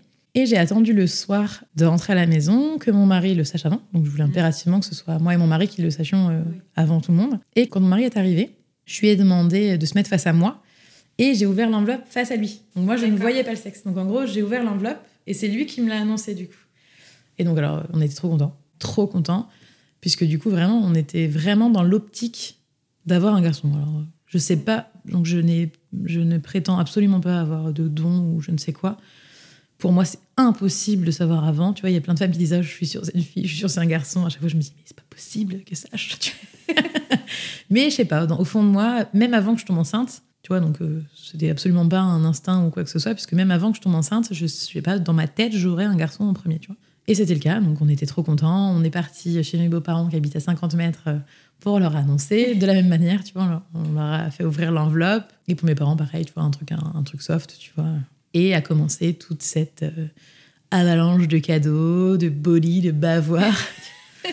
Ma mère est, euh, est pas du tout ach- acheteuse compulsive de base. hein. D'accord. J'ai été enceinte, ça a été euh, la décadence. Bah, t'es la première, Ah, mais c'est costaud. premier petit-fils. Elle se plaît dans son rôle de grand-mère. hein. C'est incroyable. C'est tour de manège à gogo, Playmobil, euh, jouets et tutti quanti, tu vois, c'est Le rôle trop des grands-parents. Ah bah, ma mère, franchement, mais elle est euh, fantastique dans son rôle de grand-mère, en tout cas. C'est vraiment... Alors, mon fils adore aller là-bas. hein. C'est le roi de la maison. Donc, c'est cool. Non, non, vraiment, c'est- ça a été un bonheur euh, de A à Z, vraiment. Et la fin de la grossesse, comment ça s'est passé? T'étais donc un peu moins malade euh, à partir du deuxième Ouais. trimestre? Beaucoup moins malade. Euh, j'avais arrêté, du coup, de travailler euh, dans les instituts. Donc, j'avais une entreprise à côté Donc je gérais quand même un peu mon entreprise en étant en congé, en congé mat, je supervisais un peu les choses. La fin de la grossesse s'est plutôt bien passée. Bon voilà, avec les douleurs, euh, le gros ventre, enfin, les maux de dos, tout ça. Bon, la base, tu vois, c'était pas. J'ai pas trop aimé être enceinte en gros parce que je trouve que les désagréments, voilà, t'es un petit peu, euh, tu peux faire ce que tu veux, quoi, tu vois. Mm. Donc voilà, j'ai pas trop aimé, mais voilà, c'était pas, ça n'a pas été une grossesse compliquée non plus. Et puis après, il a fallu accoucher. Alors ça, ça a été, ça a été sympathique, puisque euh, euh, quelques semaines avant mon terme, j'ai été à, à la mater pour faire une vérif, puisque j'avais de grosses douleurs. Et il s'est avéré que j'avais pas mal d'épanchements dus à mes kystes qui avaient rompu pendant la fin de ma grossesse. Donc, à savoir que l'endométriose et le SOPK, c'est censé, donc c'est pareil, c'est pas une science exacte, faire une pause pendant ta grossesse. Pas censé avoir les de- de tout ça pendant ta grossesse, ce qui a été le cas. Et quelques semaines avant mon terme, ça s'est réveillé, incroyable. Donc, je pensais que c'était dû à la grossesse. En fin de compte, pas du tout. J'avais pas mal d'épanchements dus à des kystes qui avaient rompu, en fin de compte, euh, pendant la fin de ma grossesse. Donc, ça a été un petit peu plus euh, embêtant. J'étais assez euh, énervée j'avais souvent entendu dire Ah, tu verras, il y a des fois une grossesse, ça résout tout. Euh, on, a, on a souvent entendu, euh, tu sais, des gens qui avaient des problèmes de, de santé, qu'une grossesse avait résolu euh, le problème. Bon, bah voilà, pas d'espoir. hein. Avant même que j'accouche, c'était revenu. Donc voilà, donc j'ai vécu comme ça jusqu'à la fin de ma, ma grossesse. Ma gynéco a décidé de me déclencher dû à mes douleurs assez constantes. Elle a décidé de me déclencher. Donc, tu vois, j'y suis allée, je crois, un lundi. Enfin, oui, j'y suis allée un lundi. J'y suis allée un lundi et elle me dit bah, écoute, je suis, écoutez, je suis de garde demain. Venez demain, 8h30 à, à la mater, euh, je vous déclenche. Et du coup, on me déclenche. Ça a été. euh, on est, j'étais hyper contente. J'étais trop contente. euh, je sais pas. je- Moi, j'avais pas peur d'accoucher soit par voie basse, soit basse césarienne. Je m'en fichais, mais royal. De toute façon, dans tous les cas, euh, que ça passe par un endroit ou par un autre, euh, généralement, ça laisse des traces, tu vois. Donc bon, je me disais dans un sens ou dans un autre. Vraiment, c'était pas quelque chose qui me faisait peur. On n'arrêtait pas de me dire souvent, oh, mais t'as pas peur si on te fait une césarienne? Puis tu sais, tous les, tous les gens te donnent euh, leur point de vue en te disant, ah, mais tu sais, tant de pourcents des déclenchements finissent en césarienne, tu vois. Truc pas intelligent de dire à quelqu'un qui est enceinte. Je passe un petit message en même temps, tu vois. De ne pas donner vos avis aux femmes enceintes qui n'ont pas encore accouché, elles feront leur expérience eux-mêmes. Et c'est pas parce qu'il y en a qui ont vécu la galère que les autres aussi, tu vois. Moi, vraiment, j'ai vécu un accouchement euh, laborieux et j'en garde un très bon souvenir. Ça a été pourtant, j'ai failli ne pas euh, pouvoir m'occuper de mon enfant. Puisque du coup, donc euh, j'ai été déclenchée, donc j'ai été déclenchée vers 8h30 le matin à l'ocytocine, donc euh, la perfusion qui te mettent, euh, donc qui te lance des hormones pour euh, déclencher le travail, tout ça. Au début, rien du tout. Je suis restée bien jusqu'à 13h, 13-14h, c'est un peu flou au niveau des horaires, mais jusqu'à 13-14h sans rien sentir. Donc, ils augmentaient la dose euh, progressivement. Tu sais, je crois que tous les trois quarts d'heure, ils augmentent la dose pour essayer de faire, euh, de faire commencer le travail. Ça faisait rien du tout. Donc, euh, ils ont- ils m'ont percé la poche des os. Indolore. Hein. Je- moi, pour moi, c'était un truc de fou alors que tu sens rien. hein. Elle te perce la poche des os. Il y a pas de nerf. C'est pas nervuré, en fait, la poche des os. Donc, euh, tu sens pas. Pareil que quand tu perces la poche des os naturellement, en fait. C'est d'ailleurs surprenant, apparemment, selon les femmes, puisque du coup, tu sens pas que ça a percé quelque part. Mais du coup, euh, physiologiquement, tu vois que ça coule, quoi. Donc, elle me perce la poche des os et là, euh, 15 minutes après, voilà, l'ocytocine faisait effet. hein. Ah oui. voilà, ça a été, euh, ça a été costaud, donc euh, contraction tout le tintouin. Donc, bah, voilà, je j'apprends rien. hein. Contraction, je me doutais que c'était. Enfin, voilà, c'est normal, en gros. J'étais pas étonnée d'avoir des contractions. Ça fait partie. que- Ah, ça fait partie du jeu, tu vois. Tu, tu- quand tu tombes enceinte, tu sais qu'un jour, tu auras, potentiellement des contractions. Donc, du coup, contraction. euh, moi qui avais des contractions de Braxton, je crois qu'on appelle ça comme ça, pendant la fin de ma grossesse, je trouvais ça un peu désagréable. Ah bah, clairement, c'était que dalle. Hein. oui, C'était sympa. Les contractions de travail sont un peu différentes. Oui, légèrement. non, non, mais en vrai, en vrai, je sais pas comment te dire. En fait, c'est franchement, c'était à la fin, c'était costaud, vraiment costaud. Mais je sais pas, t'es content quand même, tu vois. Je sais pas, c'est un peu comme quand tu vomis et que t'es heureux d'être enceinte. C'est très étrange comme sensation. Parce que du coup, tu t'approches au but, tu vois. Et pour moi, tu sais, après tout ce parcours FIF, je ne voulais pas être enceinte. Je voulais avoir un enfant. Et donc, c'est un peu différent que quand tu veux avoir un enfant et que tu tombes enceinte direct. Et ben du coup, souvent, tu, t'as- souvent, tu dis, euh, bah là, voilà, on décide d'avoir un enfant, j'aimerais tomber enceinte. Moi, je voulais, c'était pas ce que je voulais en fait. Moi, je voulais avoir un enfant, tu vois. Donc, c'était complètement différent. Donc, la grossesse, je l'ai pas vécue en me disant, voilà, je voulais être enceinte, je suis enceinte, je suis contente. Non, moi, mon- moi j'avais que le but final, c'était avoir un enfant. Donc, je pense que, tu sais, on a. C'est un peu, je pense, peut-être comme quand t'as ton deuxième. Tu vois? Je pense qu'on a un peu. J'ai un peu vécu ma grossesse comme euh, quelqu'un qui a un deuxième enfant pourrait peut-être la vivre. Tu vois, on fait pas ça pour être enceinte, on fait ça pour vraiment avoir un enfant. Alors que souvent, je pense que quand c'est un premier, c'est c'est chronologique, tu vois? T'as les étapes, Voilà, euh. exactement. Moi, j'étais direct euh, droit au but, tu vois? Donc, du coup, l'accouchement, c'était pareil. Dans l'idée, c'était en gros, je m'en fous de ce qui se passe, je veux être maman, avoir mon enfant. Donc, euh, voilà, donc contraction, tout ça, tout ça. Péridurale, du coup. Alors, j'avais potentiellement en tête euh, le fait de le faire sans, mais le, le réveil de, de l'endométriose et du SOPK, ma gynéco m'avait dit c'est mort. Je serai de garde, je ne vous laisserai pas accoucher sans, euh, sans péridurale. trop mal. J'en sais rien. Ou- Ouais. Mais il voulait pas. C'est complètement. Déjà, c'est quelqu'un qui était de toute manière un peu pour ça, en fait. Elle me dit écoute, écoutez, on est en. Voilà, on est des gens civilisés, on essaie de faire en sorte de, soigner les, les, maux et les douleurs. Enfin, voilà, pour elle, en gros, si ça existe, c'était bien de le prendre.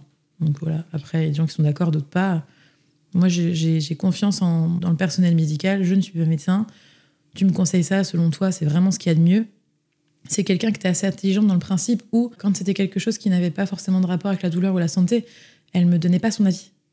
Par exemple, elle m'a, on discutait souvent, elle a jamais voulu me dire si elle avait accouché sans ou avec péridurale. Parce que selon elle, elle a pas influen- enfin, elle a Oui. pas en fait à influencer le, le choix des gens quand c'est pas quelque chose de médical. Elle doit donner euh, tout le panel des possibilités. Exactement. Et à toi de faire ton Donc choix. là, du fait euh, qu'elle m'oblige presque à la prendre, bah voilà, j'ai pas eu de doute. Enfin, voilà, donc j'ai dit oui, péridurale. Bon, clairement, c'est magique. Hein. T'arrives, t'es là, euh, tranquille.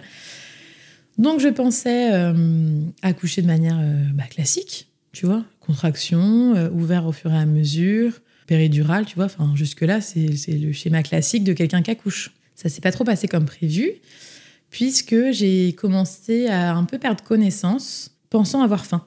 Je, devais être à jeun pour ça. Enfin, je devais être à jeun, il me semble. hein. Je- je dis pas de bêtises, je crois que je devais être à jeun. Du moins, j'avais pas mangé au moins depuis 6 heures le matin, tu vois. Donc en gros, j'avais faim. En gros, je le retranscrivais comme avoir faim. Donc je disais, en fait, j'ai toujours gardé ma bonne humeur, tu vois. J'étais en train un peu de dérailler, mais je gardais ma bonne humeur et je disais, euh, j'ai faim. Il me disait, madame, je peux pas vous donner à manger. euh, Surtout quand il y a un déclenchement, il y a potentiellement risque de césarienne, tout ça, tout ça. Donc on peut pas vous donner à manger. Ok, à mon conjoint, mais ça va pas du tout là quand même. Euh, Je commençais vraiment à. Il me disait, t'es pâle. euh, C'était étrange. En même temps, j'ai l'impression de retrouver les sensations des contractions. Donc je trouvais ça hyper bizarre. Donc je discutais avec les filles et puis enfin les sages-femmes et je leur disais Ah, mais c'est marrant, je ressens, je sens bien mon pied cette fois. Puis je dis bah, Après, c'est pas désagréable, mais je le sens bien. Je, m'étais- mais je me suis pas inquiétée, sauf que à chaque fois, ça devenait de pire en pire. Et j'ai fini par avoir des contractions mais atroces, bah, du coup, de fin de travail, parce que du coup, la péridurale ne faisait plus son travail. Et t'appuyais pas sur le petit bouton? J'appuyais sur le bouton, ça changeait rien du tout. Sauf que du coup, la- les sages-femmes me disaient, bah, quand vous appuyez sur le bouton, il faut entre, entre 15 et 45 minutes pour que ça agisse. Donc du coup, moi, j'ai été patiente. Tu vois, enfin, toujours pareil, j'ai vraiment confiance euh, quand je suis dans, dans les processus médicaux. Je suis pas là en train de leur apprendre leur métier. Donc s'ils me disent que c'est dans trois quarts d'heure, bah écoute, euh, elles peuvent rien faire, elles peuvent rien faire, c'est dans trois quarts d'heure. Sauf que trois quarts d'heure après, rien, quoi. Donc euh, elles sont là, elles vérifient si la péridurale est encore bien mise. Euh, oui, ça avait l'air d'être bien mis, tu vois. Donc enfin là, on était mais dans un état, je me dis c'est pas possible. Enfin, moi, j'avais pas le temps de réfléchir en plus, tu vois. Elle me parlait mais toutes les 30 secondes. Je crois qu'il y avait une minute d'écart entre mes contractions, donc le temps que tu te remettes, j'écoute pas, tu vois. Les femmes qui ont des contractions savent que du coup, tu peux pas vraiment faire autre chose pendant qu'elle est là, quoi. Et puis contraction de fin de travail, du coup. Je devais être ouverte à 6. euh, C'était problématique parce que ça faisait très longtemps que j'étais à 6. Parce que c'est pareil, on y était quand même depuis 8 heures le matin. Euh, il devait être, euh, il devait être 22h, 23h, tu vois. Ouais, tu commences à fatiguer aussi. J'étais bah, j'étais crevée, je comprenais pas. euh, les sages-femmes comprenaient pas. Ils ont fait revenir l'anesthésiste. Euh, moi, j'étais en train de dérailler total. J'ai perdu euh, connaissance donc assez rapidement. Parce que donc, j'ai- repris connaissance après. Elles m'ont donné du jus de pomme, pensant que. Parce que moi, vraiment, je le, je le retranscrivais comme étant de la faim. J'ai l'impression de faire une crise d'hypoglycémie. Alors qu'en fait, c'est un petit, peu plus, un petit peu plus compliqué que ça. Je pense que voilà, je devais être fatiguée. mon, mon corps suivait plus, en fait. Mon corps ne suivait pas. Et du coup, ça, n'allait pas du tout. On m'a amené du gaz. J'étais incapable de respirer dedans parce qu'en fait, c'était tellement rapproché que, genre, quand il fallait que je donne l'information à mon cerveau de respirer dans un truc, en fin de compte, je ne pouvais pas réfléchir pendant que j'avais ma contraction. Donc, du coup, c'était pas, pas possible. Donc, on n'était même pas rendu au point de, pousser, tu vois. On était vraiment. en- On attendait que ça s'ouvre, en fait. On était encore loin de l'accouchement, tu vois. Parce que j'étais ouvert à 6. Je regalérais avec les contractions. C'était compliqué. J'ai reperdu connaissance. Et là, ma gynéco, donc, euh, qui est arrivée avec l'anesthésiste, du coup, pour revoir ce qui se passait, ils se sont rendus compte que le cathéter, du coup, qui était dans, dans mon dos, ne s'était pas complètement enlevé, sauf qu'il était un petit peu décalé. Donc, du coup, ça ne ça n'agissait plus. En fait, le, le produit s'écoulait, mais pas au bon endroit, donc ça ne risquait pas de, bah, de m'aider en termes de péridurale. Sauf que, ben, selon eux, il était trop tard. Moi, je perdais connaissance, c'était déjà la deuxième fois. Impossible de, de prendre le masque pour m'aider, vous savez, le gaz Le hilarant, là. Pour essayer de t'aider à, à pas souffrir. Enfin, voilà, apparemment j'avais une tête, une tête catastrophique. Ma gynéco me connaissait bien parce que mine de rien on se voyait quand même régulièrement entre mon parcours PMA, ma grossesse, on s'était vu souvent. Elle savait quand même très bien que j'étais quelqu'un d'assez énergique, assez positif. Enfin, apparemment là j'étais dans un état, euh, Second. je me suis pas vue. mais apparemment c'était flippant.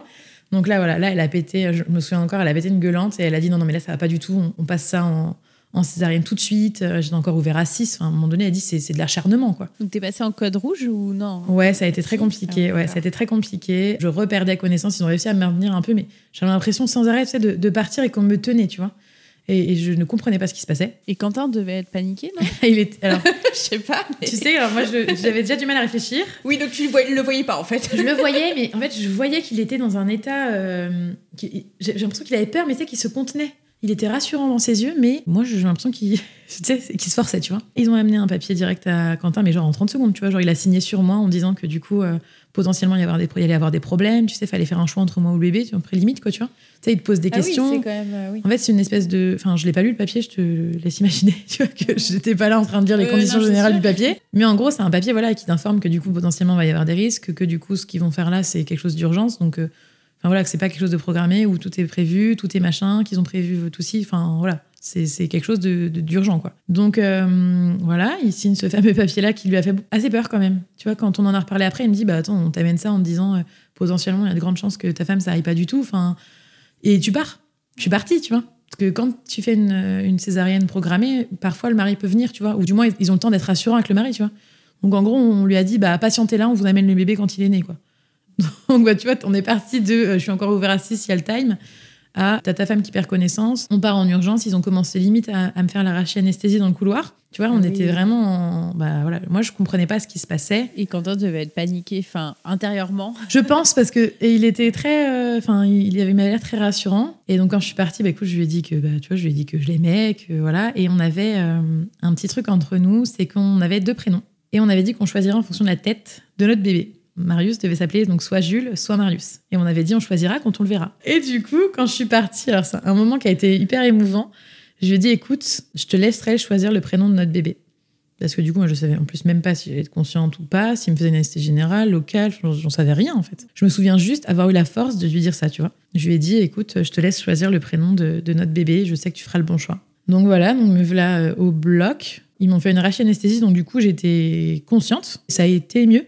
Direct avec la anesthésie, déjà, t'avais plus la douleur. Je me souviens avoir dit, tu sais, tu tiens la sage-femme euh, pour qu'elle te fasse une anesthésie, tu lui un peu comme tu lui fais un câlin, tu vois. Et elle, elle te fait, enfin, le gynéco, l'anesthésiste te fait l'arachie. Et euh, je me souviens lui avoir dit Vous me dites quand c'est la dernière que je- j'en profite. Et j'étais tellement contente quand elle m'a dit Là, c'est la dernière, après, vous sentez plus rien. Et c'est vrai, hein, une seconde plus tard, euh, bah, tu n'as plus de jambes, plus, tu sens plus rien du tout. Donc, euh, bloc opératoire, euh, césarienne, machin et tout. C'est ma gynéco à moi qui m'a fait cette césarienne-là. Donc, tu vois, bah, j'étais quand même contente, tu vois, elle s'occupait de moi vraiment jusqu'à la finalité. Apparemment, j'aurais jamais pu accoucher par voie basse. Ça ne se voyait pas, mais en fin de compte, euh, c'était impossible. Et bon, il y a des choses que tu peux pas voir avant. C'était pas du tout par rapport à la taille du bébé, mais en fin de compte, Marius était complètement enroulé au niveau du thorax avec euh, le cordon ombilical. Donc bah, déjà ça, ça aurait posé des problèmes. Et moi, apparemment, j'avais un utérus trop tonique. Je sais pas comment je dois le prendre, je sais pas pourquoi. Je sais pas. Fait trop de sport. J'avais un utérus trop tonique pour accoucher. Donc en fait, j'aurais jamais pu être ouvert euh, intégralement. Donc euh, du coup, euh, voilà, on, ne le savait pas. Voilà, on ne peut pas tout savoir. C'est pas pas une erreur médicale, hein, mais c'est juste qu'il y a des fois, il tout ne se voit pas. On fait plein de contrôles, plein de tests pour savoir si ça passe, mais il y a des choses qu'on ne peut pas savoir avant. Donc là, eh ben écoute, on ne le savait pas. Donc bah, tout est bien qui finit bien. Après cette césarienne-là, je l'ai très bien vécu. Bon, ça- il y a des petits désagréments dus à la anesthésie. Pendant toute la césarienne, j'ai vomi dans, un, dans une bassine. Après, salle de réveil. Marius, du coup, était parti avec son papa. Et du coup, entre-temps, j'oublie des étapes. Parce qu'on l'appelle déjà Marius, mais on ne savait pas comment il s'appelait. Donc, quand ils l'ont sorti, ils l'ont amené au papa. D'accord. Ils l'ont pas mis sur toi? Non, c'était enfin voilà, c'était quand même euh, Oui, assez d'une manière urgente. J'étais pas forcément prête. Ils ont laissé et puis apparemment voilà, le speed et euh, ma perte de connaissance avaient quand même euh, un petit peu sollicité le bébé. Donc du coup, il y avait des examens à faire direct histoire de voir si tout avait bien, si tout allait bien. Voilà. Moi, quand je suis partie, j'avais pas eu conscience en fait apparemment que, que ça se dégradait pour lui. Ils n'ont pas eu le temps de me le dire puisque du coup ça a été très rapide. Mais apparemment, il y a eu quelques petits, voilà, quelques petits couacs euh, à la fin. Bon, rien de rien de foufou. Hein. Apparemment, c'est assez régulier. Enfin, en fin d'accouchement, que les bébés galèrent un petit peu, tu Oui, vois, entre entre le rythme de la maman, entre les contractions, voilà, ça fatigue tout le monde. hein. Donc voilà, rien de, de vraiment anormal, mais ils ont, ils ont quand même voulu vérifier. Et du coup, ils l'ont apporté donc euh, à, mon conjoint. J'ai demandé à une sage-femme euh, comment s'appelle euh, mon bébé. Donc elle me comprend pas. Et je lui dis, bah, il faut que vous demandiez à mon mari, puisque c'est mon mari qui choisit le prénom. Elle était assez surprise et elle revient du coup avec Marius. Donc ils étaient en train de terminer de, de, recoudre, ça, peut prendre un petit peu de temps. Et du coup, elle est revenue avec Marius tout beau, donc dans une petite serviette. Il l'avait nettoyé, fait les soins. Quentin l'avait déjà, déjà eu dans les bras en peau à peau. Et elle revient et elle me dit, euh, elle me dit, bah, écoutez, madame, je vous présente votre fils, il s'appelle Marius. voilà, alors c'était hyper émouvant. Et à savoir que du coup, euh, Marius, c'est le prénom de mon arrière-grand-père, donc que je n'ai pas connu, mais du coup, c'était quand même assez cool de bah, d'avoir un prénom qui reste dans la famille. Et euh, l'année d'avant, on a perdu deux, deux hommes chers à, nos cœurs euh, dans la famille de mon mari et dans la mienne. J'ai perdu, moi, mon oncle qui s'appelait euh, Michel. Ça commence par un M. Et mon conjoint a perdu son grand-père qui s'appelait Francis. Ça termine par un S. Voilà. Donc, du coup, j'ai trouvé ça... Voilà, j'ai trouvé ça hyper émouvant que Quentin choisisse ce prénom-là. Je pense qu'au fond, tu sais, il devait, il devait savoir qu'on avait besoin qu'il s'appelle comme ça, tu vois. Donc, d'une, on, adorait ce prénom et tu vois, c'était, euh, c'était assez émouvant. Enfin, voilà, ça nous fait une petite histoire pour son prénom et euh, voilà, c'est un joli prénom. Ça, ça lui rappelle, ça, voilà, ça rappelle les racines de la famille. Et puis voilà, on a, on a une petite pensée pour, pour nos deux proches qu'on a perdus la même année, Quentin et moi, du coup, dans le prénom de mon fils. Voilà, c'est un peu, on dit souvent quand un ange, un ange part, un ange, un ange naît. Donc voilà, Marius a eu la place de, de deux anges. Mais voilà, on aime bien ces petits signes de la vie. Tu vois, on croit, on croit pas particulièrement en quoi que ce soit, mais on aime bien ces petits signes de la vie qui nous permettent, tu vois, de, voilà, de faire des petits, des petits coucous à- au passé ou alors euh, qui permettent justement de prendre un petit peu des, re- des revanches euh, sur ce qui se passera plus tard, tu vois. On aime bien ce genre de signes. Et la suite, alors, euh, vous remontez tous les trois Vous Alors, moi, l'hôpital rapidement ou pas? Alors du coup, hein, avec ce qui était un petit peu compliqué, Marius a été scopé. Du coup, euh, on était sous vérification euh, assez régulière. Il y a eu quand même des examens un petit peu plus poussés, donc on a dû attendre, tu sais, les, les 5-6 jours. euh, je crois que je suis restée 6 jours, tu vois, alors qu'aujourd'hui, tu peux presque quitter au bout de 48 heures, mais on a eu quand même un accouchement assez costaud. Moi, j'étais pas forcément, selon eux, il fallait que j'ai un suivi, en fait, tu vois. Donc, alors, étonnamment, moi, je me suis levée le soir même. hein. Je me suis levée le soir même, tu vois, j'étais trop contente, j'étais maman, quoi, tu vois. Donc c'était un truc de dingue. Donc écoute, je me levais pliée en deux, mais j'en avais rien à faire. Je me levais, elles étaient étonnées à chaque fois. Tu vois, elles venaient, elles disaient mais bah, écoutez, Madame, euh, Madame machin, elle, elle- elle se relève, elle se relève tout de suite, mais prenez soin de vous, tout ça. Mais en fait, j'allais bien. Je me sentais bien, j'allais bien. J'avais envie de prendre soin de mon enfant. C'était hors de question que quelqu'un d'autre que moi ou mon conjoint change mon fils. Enfin, chaque personne vit différemment, mais moi j'étais mère, quoi, tu vois. Ouais. C'était incroyable. Enfin, c'était tout ce que je souhaitais le plus au monde. Donc, c'était hors de question que j'oupe une couche, tu vois. Moi, le, le caca, les couches, j'étais mais dans le bonheur total, tu vois. C'était euh, quand on a dû prendre le bain, je me souviens, elle m'avait dit, bah, je vous montre la première fois. Et euh, je lui ai dit, non, non, c'est bon. Enfin, moi, j'ai ma meilleure amie qui a trois enfants. J'ai mon cousin et ma cousine qui sont un petit peu plus jeunes que moi, dont on s'est occupé, ma sœur et moi, quand, on était, quand ils étaient bébés. Enfin, je veux dire, oh, enfin, non. Je, je sais donner le bain. Regardez-moi si vous voulez. Si on peut me donner des conseils, tu vois, j'ai pas la science infuse. Mais euh, non, je donnerai le bain à mon fils. Donc j'ai donné les bains, personne s'est occupé de lui différemment. Tu vois, elles étaient là, bah, leur travail de sage-femme. En plus, elles étaient vraiment très à l'écoute. Elles étaient là tout le temps à dire oh, Vous êtes super, vous êtes génial, vous êtes radieuse, oh, quelle bonne maman vous êtes. Tu sais, c'est, c'est, c'est- t'es contente, tu vois, Ouais. t'es là, t'as les chevilles qui enflent, t'es contente, t'es au max de ta forme, t'es heureuse, on te dit que t'es une bonne mère. Pff, Trop bien, quoi. C'était vraiment génial. Et du coup, voilà, après, on est, on est reparti un dimanche. On est reparti un dimanche. euh, on l'a pas dit à nos proches. On était, enfin, quand mon, mon conjoint était en repas de famille chez ses, chez ses parents. Et du coup, on a, on a été présenté, euh, présenté Marius euh, en repas de famille. Du coup, on était en pleine période Covid, donc on n'avait pas le droit aux visites. Voilà, donc ça, c'était un petit peu particulier, mais franchement, j'ai très bien vécu. Tu sais, quand tu deviens maman et qu'en plus, ce genre, donc tous les matins, tu as les soins. Donc, tu as quand même du monde tous les matins à venir te voir. Bon, c'est pas ta famille, mais tu as quand même des soins. Nous, euh, il y avait quand même des, il y a eu des complications avec Marius. Donc, du coup, il a fallu faire les examens, enfin, vérifier que tout aille bien. La césarienne, c'est voilà, moyennement bien passé. Il était quand même sorti avec une ventouse, tu vois. Donc, il avait une grosse bosse au-dessus de la tête. Donc, il a fallu vérifier tout ça. Donc, c'était rien de grave. Mais il y avait quand même des vérifications et des soins supplémentaires à faire. Donc, tu vois, si en plus de ça, tu reçois tout le monde l'après-midi, tes proches, et bien, mine de rien, bah, c'est fatigant la matière, tu vois. Ah, mais complètement. C'est pour ça qu'on conseille, euh, de manière générale, de pas avoir trop de visites. Ouais. Mais moi, j'ai très bien vécu ça. et- On faisait des visios. Et ben, en fait, c'était, ça, en fait, ça a été une manière euh, différente de faire, mais c'était très bien. J'avais les filles, enfin, je me souviens, j'avais les filles de mes filles du boulot en visio. Alors, c'était tout en salle de pause. Moi, j'étais là avec mon fils, tu sais, avec une tête pareille euh, qui ne voulait rien dire, mais euh, heureuse comme jamais, tu vois. Euh, ma maman, donc, euh, ma maman, ça a été très perturbant. Donc, ma maman, je suis très proche d'elle. Et euh, ma maman travaille à l'hôpital dans lequel j'ai accouché. Et un jour, elle m'a fait la surprise de venir me voir dans la rue. Alors moi, j'étais au deux ou troisième étage, tu vois. Deuxième, je pense. Et euh, un jour, elle m'appelle et elle me dit Regarde dans... dehors. Et il y avait ma maman qui était euh, dans la rue, moi à ma fenêtre. Et je lui ai présenté mon fils à la La fenêtre. fenêtre. Alors c'était. euh, bah, C'est un peu comme le royaume, quoi. Exact. Eh ben, tout à fait. Tout à fait. Alors, c'était émouvant parce que je voyais en elle, tu sais, elle était fière, elle était un peu émue, tu vois. Et moi, j'étais là, je pouvais pas embrasser ma mère alors que j'en rêvais, tu vois. Mais c'était marrant. Donc, j'ai présenté pour la première fois euh, mon fils à ma mère. C'est la première personne qui l'a vu euh, de loin, mais en vrai. Et euh, par la fenêtre, tu vois. Donc, c'était sympa. Elle venait me voir, elle venait me voir à la fenêtre de l'hôpital. Donc, voilà, c'est toujours pareil, en fait. Le Covid, voilà, c'est pas forcément évident. Mais voilà, tu as des belles choses quand même. C'est un petit peu, voilà, c'est comme quand on est confiné, tu vois, quand on a été confiné. Il y a des belles choses qui se produisent, tu vois. Nous, on a mangé en visio avec des potes, trucs qu'on n'aurait jamais fait, tu vois. Enfin, il y a des choses. Je préfère voir toutes les choses positives que voir le négatif, mais dans toutes les situations, tu vois. Donc là, c'était pareil. On le vit mieux. Mais oui, on le vit mieux. Et puis, en fin de compte, la vie est faite de tellement de choses que, ok, peut-être qu'aujourd'hui, tu as une galère, mais demain, ce sera peut-être génial, tu vois. Et puis, en fait, si tu, si tu, le, le positif attire le positif. Si toi, tu décides de voir le verre, euh, le verre à moitié plein, et ben écoute, tu auras plein de choses qui te sourieront derrière, en fait. Et tu vivras mieux, en fait. C'est toujours plus facile. Complètement. Voilà. Et quand vous êtes rentré à la maison, la nouvelle vie à trois? Parfaite. Trop bien. Enfin, moi, je sais pas, j'ai l'impression d'être mère depuis toujours. hein. J'ai attendu toute ma vie, mais j'ai l'impression. bah, je sais pas, c'était genre. Je sais pas si je peux dire que je suis une bonne mère, tu vois, mais c'était inné, quoi. J'avais l'impression d'être la solution à tous les problèmes de mon fils. On avait un enfant quand même assez facile. On est rentré, donc euh, Marius avait 5 ou 6 jours. 5 jours, tu vois, parce qu'il compte pas le J0, tu vois, 5 jours. Et à 7 jours, il a fait ses demi, tu vois. Oui, c'est assez rare. C'est assez rare. On m'envie pas mal de fois sur ça. Bon, après, quand je dis nuit, il faisait pas non plus 20h, 11h. Hein. Oui, mais bah, il faisait 23h, 6h. Franchement, euh, nickel, tu vois. On regardait un film avec lui le soir. Enfin, tu vois, on- pendant qu'il était avec nous dans le salon, 23h dodo, 6h, il se réveillait. Trop bien, ça fait 7 heures d'affilée. À 7 C'est jours de vie, c'était cool. ouais, ouais. Puis peut-être, t'as des enfants, ils font 19h, genre 19h, 3h du mat, c'est fait aussi 7 heures. Sauf que toi, tu te couches pas à 19h. Donc là, c'était nickel, on se couchait en même temps que lui. Et 6h biberon, et après, il redormait jusqu'à 9-10h, tu vois. T'as pas voulu allaiter Non, j'ai pas voulu. Et puis en plus, euh, le, le speed de tout ça euh, m'a complètement.